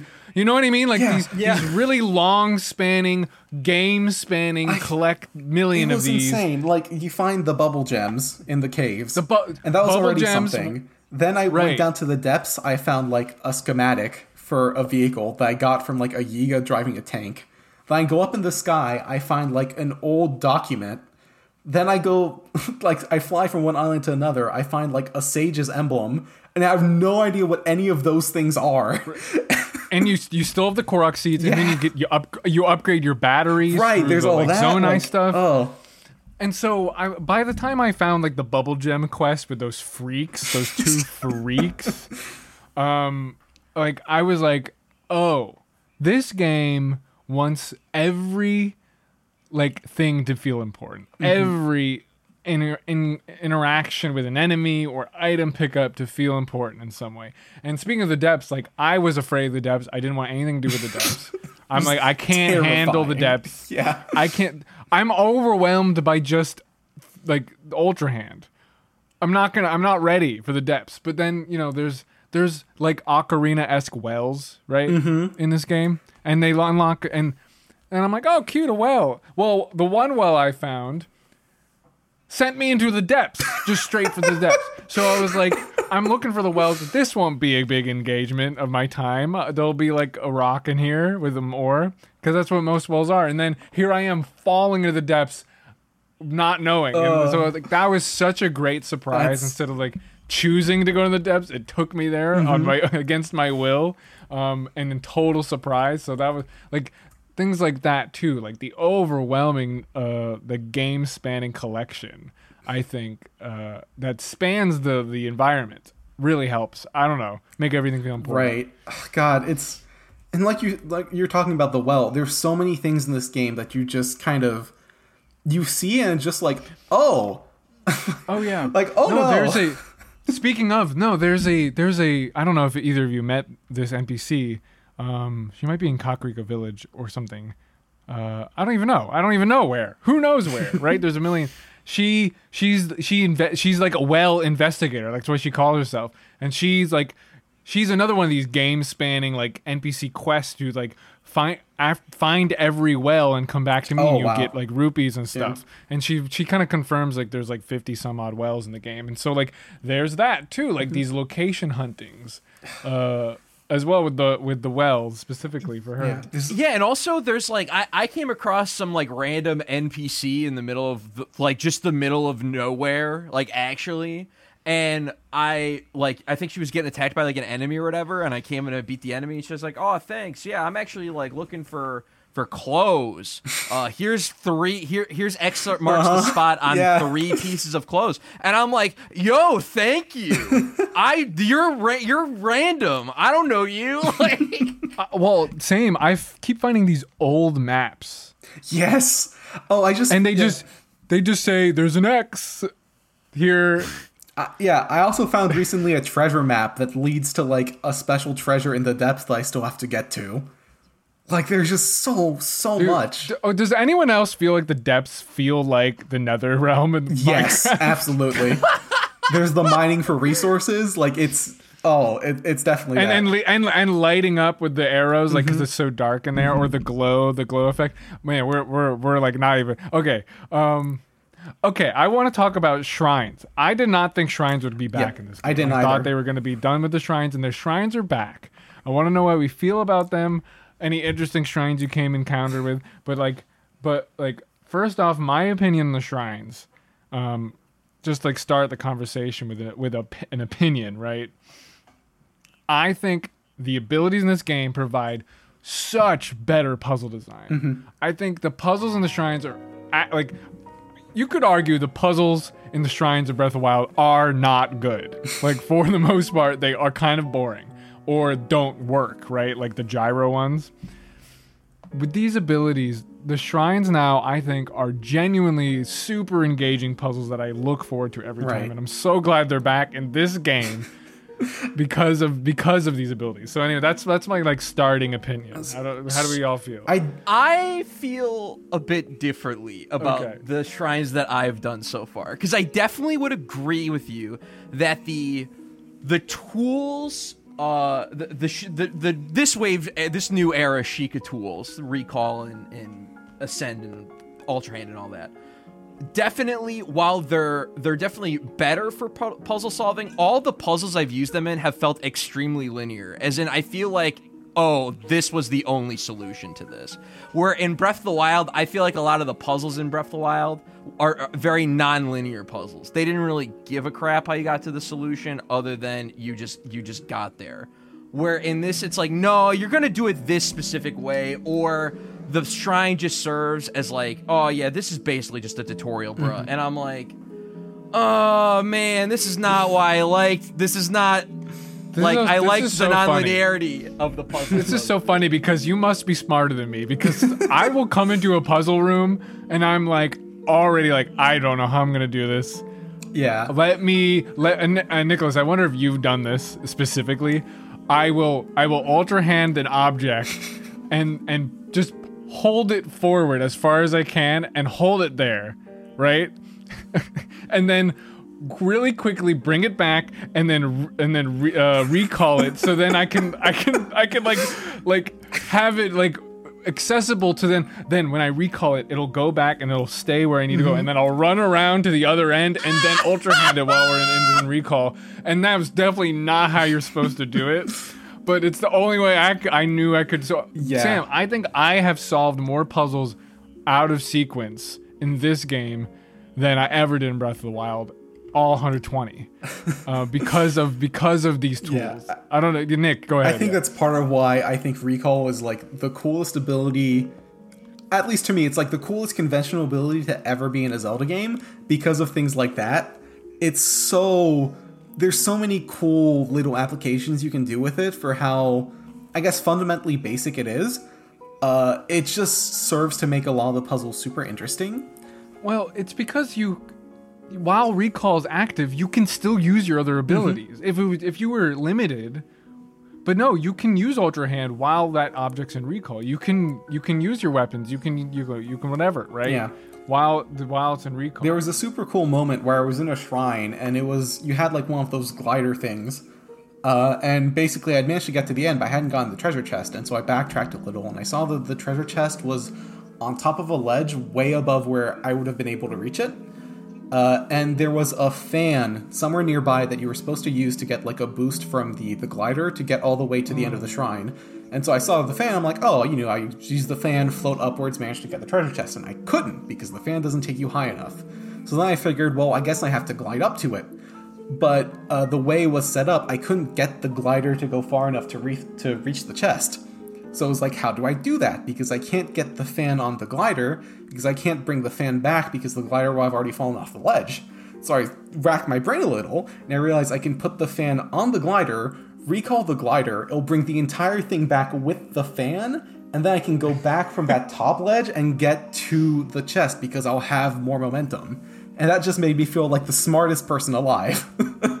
I don't- well, when I when I sequence break, I feel like an idiot, but I love it. Like it's a funny idiot. Like I'm like I'm such a, a dingus for this. So that's funny you say that, Sam. And I, I genuinely think, and I'm not even I'm not even joking. I think like you you are smarter. I think when it comes to that, because I'll see a puzzle, uh, and especially water, and again anything building a vehicle. Like I'm like, uh, how do how can I get around this? That's like how I feel. Yeah. Um, I don't know. I think And, and also, it sounds like too. Um, like, well, definitely you, Nicolas, because you said you hit the whole map to to fill it out. Uh, and Tom probably might be the same for you. All, all the shrines I've done for the most part have been in the the the, the starting surface True. area. Very around true. That's a good Castle. point. there were lots So- of tutorial so- ones there. Yeah. There definitely there's definitely shrines I've done where it's just like this is just a tutorial straight up, no ifs, ands, or buts about it. Uh, but there's definitely been some where there it's not actively tutorialized, but I'm like, okay, clearly the solution is this. And it didn't really seem like based on what was in the room that there'd be too many like different things that that you can that you can do to make it happen. But I have a feeling that when I spread out from the center and the and the shrines maybe start getting a little more complex, I could see it being more open to or I can see the solutions just feeling less obvious. Right. Well, and they also just get longer. The shrines sometimes have four. Um, Oh, like they're four so long. Yeah. Okay. Yeah. so yeah. long in this game. uh, I'm just I am surprised, and I'm I mean it, does- it makes sense because the progression of your health and your stamina was tied to the shrine, so it is a really important part of like character Yeah. progression. Um, and it's the same here with the same boring long same cutscene that I skip every time. Um, and but I'm just I'm overwhelmed by not overwhelmed, but I'm just very pleased that I just feel like Magnesis and bombs and cryo cryonis like r- I think they ran out of interesting ways to Mm-hmm. use that in puzzles where this just these abilities do feel like they can do anything. Yeah. They make you feel the simultaneously like the smartest and also the stupidest person alive. oh, I can yeah. tell you how many times I went, "Oh, this is kindergarten stuff. Get the kindergarten cop in here because Yeah. we got some kindergartners." Oh, what? Oh, what? How do I? oh no! Like, like it was. Oh, like that was like me every time. Like I have Just to like- rethink my entire like basic understanding of physics. yeah. I don't know. Did did anyone play the baseball shrine? Yes. I literally was like doing everything that you were. This is like a linear thing, Sam, but it's set up in a way that you don't think it is. And so I'm like trying a billion different things, and then I realized at one point, like, oh, it's baseball, and it's like the easiest I shrine in the the same game. reaction from several people online. I actually managed to get that one without too much trouble because I noticed the way that the things were swinging, um, and the just the the way the stakes were. So you could kind of like dig a stake into the like hammer sort of swimming thing, and and get that to move the ball. right, Uh, right. So I figured that out relatively fast, but it was still a super cool application of the mechanics. Yeah, I, so I don't know. Sh- okay, I'm glad we feel like I think Sam plays a game in an interesting way, and I I respect the way of like just trying to 100% each area. But yeah, as, I think we've explored maybe out further and gotten some some different uh, Right. different uh, shrines. But Yeah, I think Okay. the, the last main thing I want to bring up is the enemy variety. Well, I guess also we can talk about the story a little bit. I would like to talk about story too Yeah. because I'm curious how much you've engaged with the tear system. Uh, I don't know what that is. Okay, so okay, so you haven't. Okay, so I assume that's something tied to main story progression or like the dungeons or something. I haven't gone to any of the dungeons. I I haven't seen a dungeon Okay. yet. I have. That's true. I'm still. I I don't know. I don't know where the dungeons are. I've been hearing about pirates as well. I haven't seen in the pirates somewhere in yet. the southeast. Um. Uh, but uh, no. So uh, Nicolas, do you mind if this is very early on? Sure, go spoiler, ahead. But um, the tears of the there's tiered sequences in the crop circles. oh, and those, yeah, is- yeah, like the memories. Yes, yeah, Yeah, got, they're I've the the memory. of those. Yeah, Yeah, so they're just memory. Okay, so you're that far. Yes. Okay, they're just memories. So it's interesting one that they did that again. yeah. I don't know that I kind of that. I'm a little disappointed in that. I must say because I didn't love the memories. I didn't love the like non. It, it does feel like a little bit of But a the game's non-linear. Ah, yeah, but it still feels like a ch- sort of a cheap way to deliver story. You know, something that was called out on on Breath of the Wild, and it, it's a little weird to see that they're doing the exact same thing again. I don't think they'll be doing it for the whole game No. because because you can just go and get the, the I think, tears. yeah, pretty I think the other thing that kind of makes it not as well egregious is a big word, but doesn't make it quite as bad as the original is that it feels like there's a lot more story in just the main narrative, like just kind of traveling around. There's a lot more story beats. There's a lot more character stories and whatnot. So having this little bit of story tucked away through this memory esque system isn't like that's not the only bit of story you're getting. here's here's my thing and this is a critic this is a critique that will i'm not going to say will hold strong but the nature of this game and breath of the wild being super open world is i feel i'm not getting the impact of this character's this doing this now because i don't remember them you know like Mm-hmm. Well, because we we weren't character profiles now. well, you know, because we weren't forced to at any point really in Breath of the Wild to like like a like an ocarina, right, or something, Mm-hmm. To really engage with a town in an intensely long way with these boring, annoying side quests that you have to do, right, right. Like sometimes you don't. Maybe it's just been a long time, and so I was like.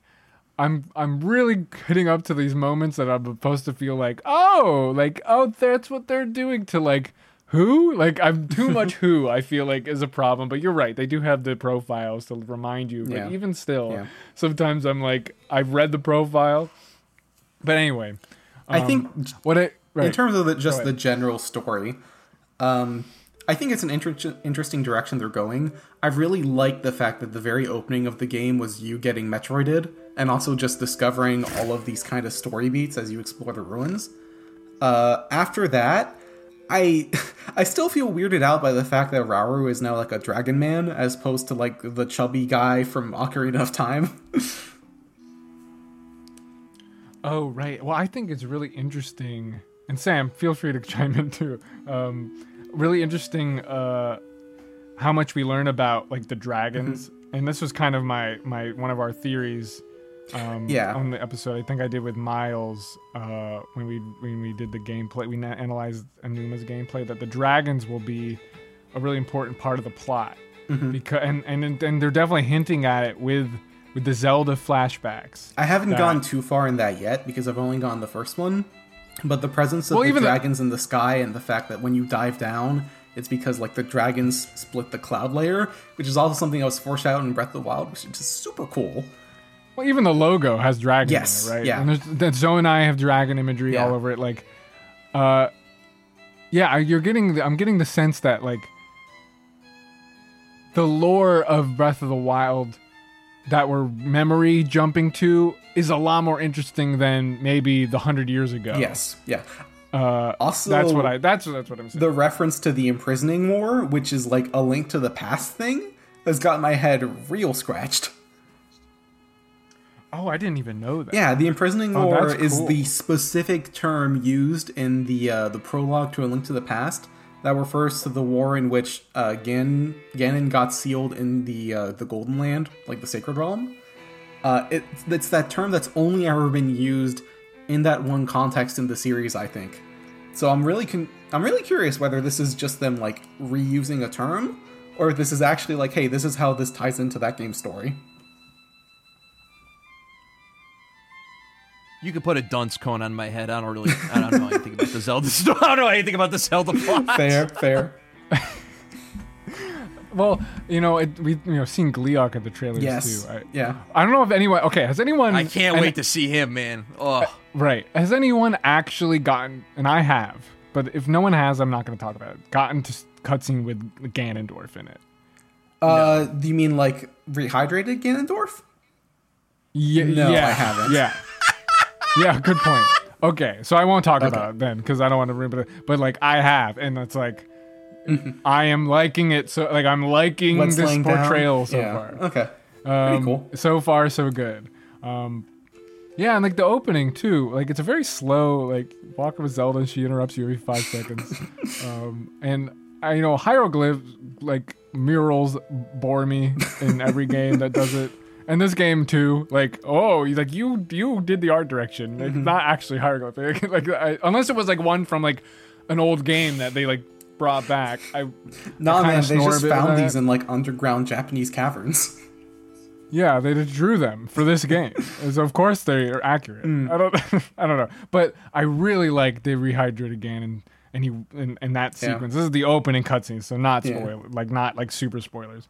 Where he like wakes up. I didn't expect him to like wake up and speak and like yes, I wasn't expecting this. you know like and it was really like intimidating and i don't know i thought that was awesome as like a you say like as metroiding as a way to remove your powers mm-hmm.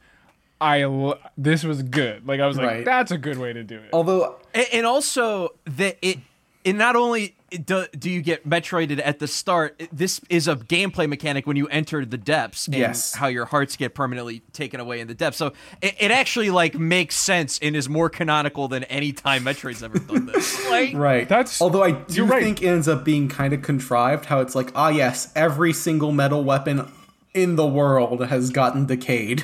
okay wait so we brought this up i wanted to talk about this i love how they like they not only do weapons break but all of them suck like that is so funny like not They only are down we- on like, it. Yeah.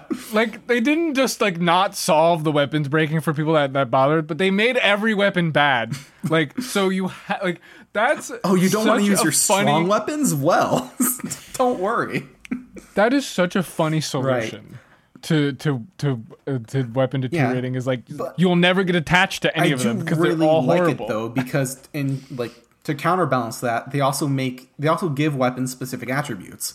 So now rather than just like a pure Oh, numerical love that. value, they have So- another function. So there's other reasons to be having all these different varieties of weapons rather than just focusing on like having a stock of like one or two kinds that are just really strong because No, they no, serve no, these different right. purposes.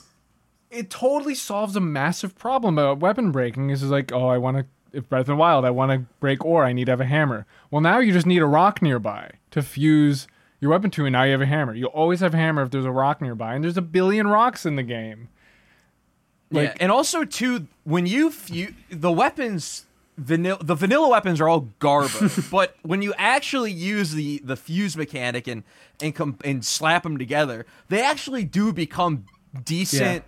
Not only decent weapons, but also weapons that last for like you know a good chunk of enemies. Yeah. Any any favorite fusions? So like one of mine is uh, when you fuse with topaz or ruby, Mm-hmm. you you get uh, the electric fire wand or fire yeah. wand, uh, which is like like super useful. I useful. felt like a genius because in the in the Great Sky Island, when you got to the cult section, I just fused a ruby to a stick, and I had a fire source, so I didn't need to take Oh, any so warming smart. food.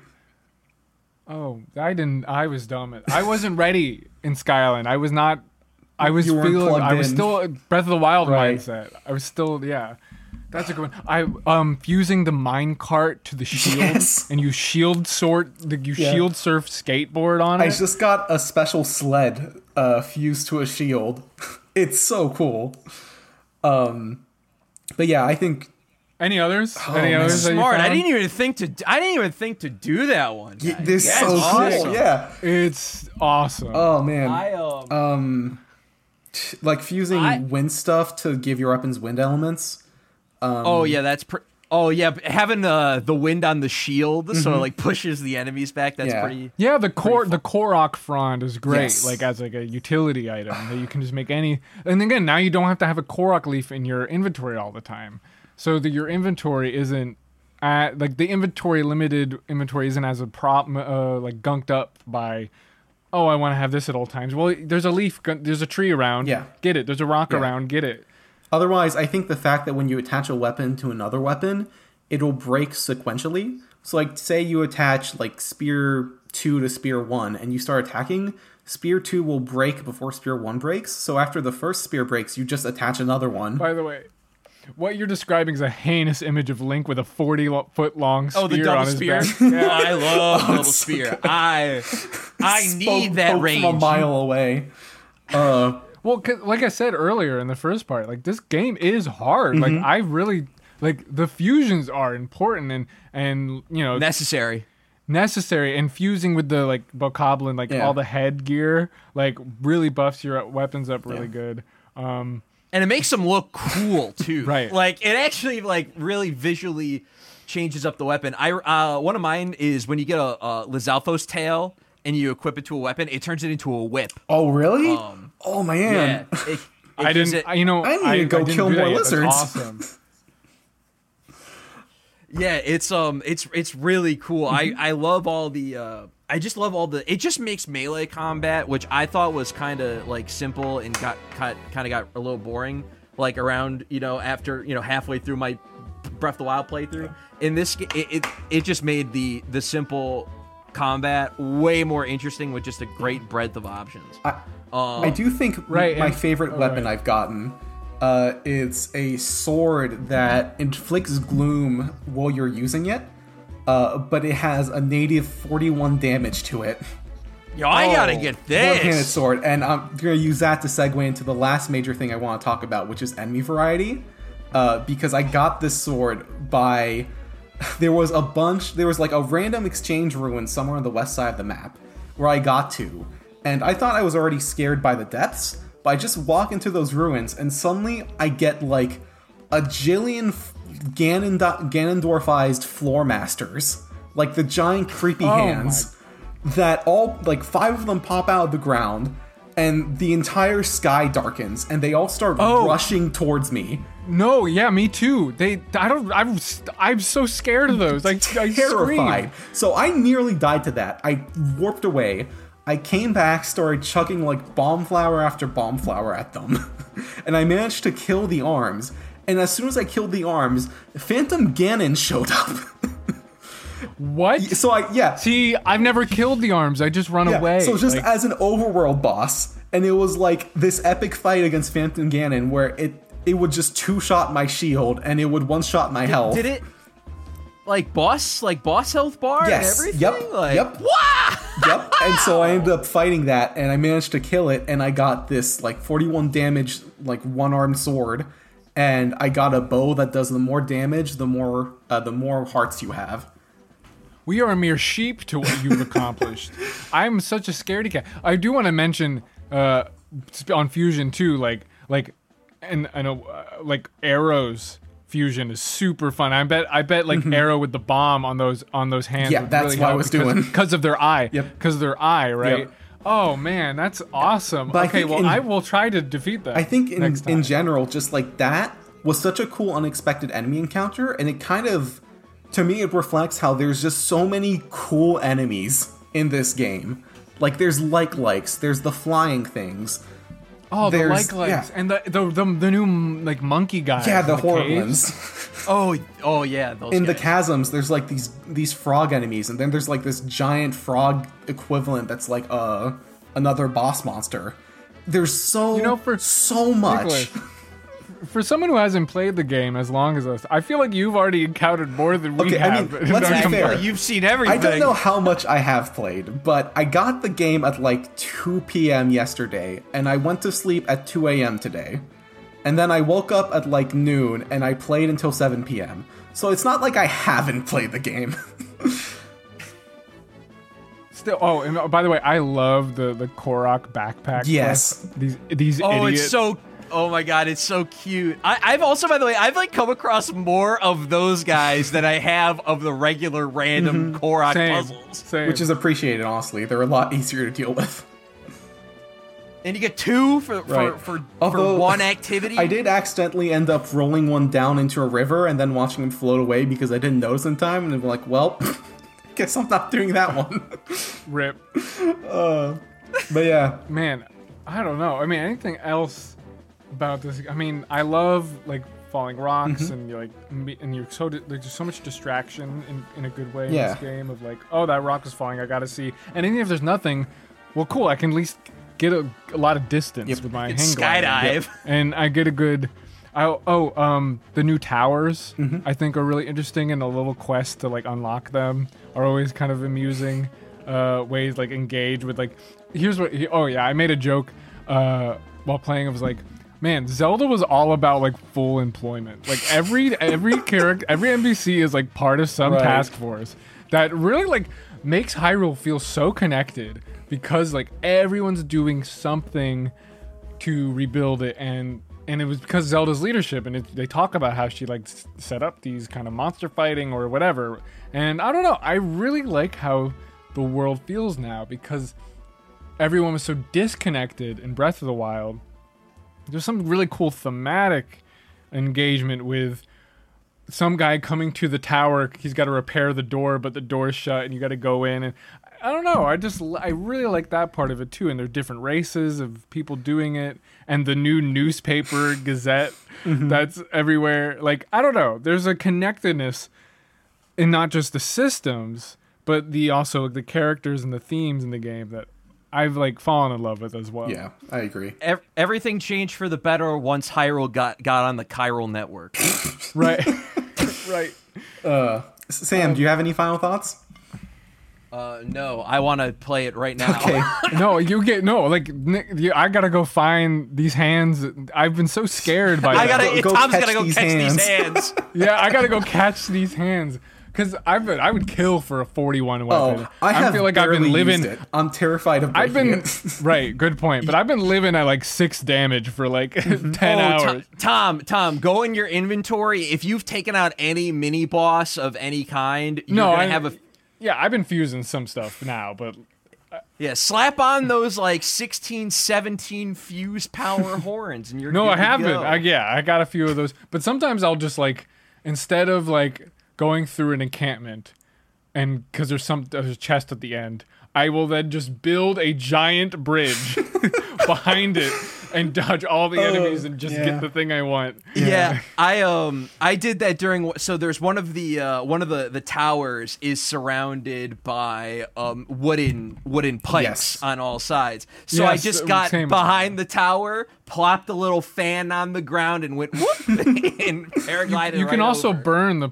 the the pikes too. You can just burn. Oh, it's mm-hmm. wood! I didn't even think of that. Yeah. Oh, this is why this game is uh, cool. So yeah, I guess final thoughts is uh, we're all gonna go back to playing this. Final thoughts. I think this game, I so appreciate the slow pace mm-hmm. and forcing me to slow down and pay attention, even though I think I know this game, I know this world, it's it's all the same. No, it really forces you with the new abilities and everything that's in they knew and they placed in the game. You know all the new areas and ways they've updated it. That if you're if you're not slowing down and just kind of taking your time moment by moment and and enjoying it that way, you're gonna yeah, you're not gonna have as good of a time. I feel like instead of trying to rush through it or think you know the the area as well.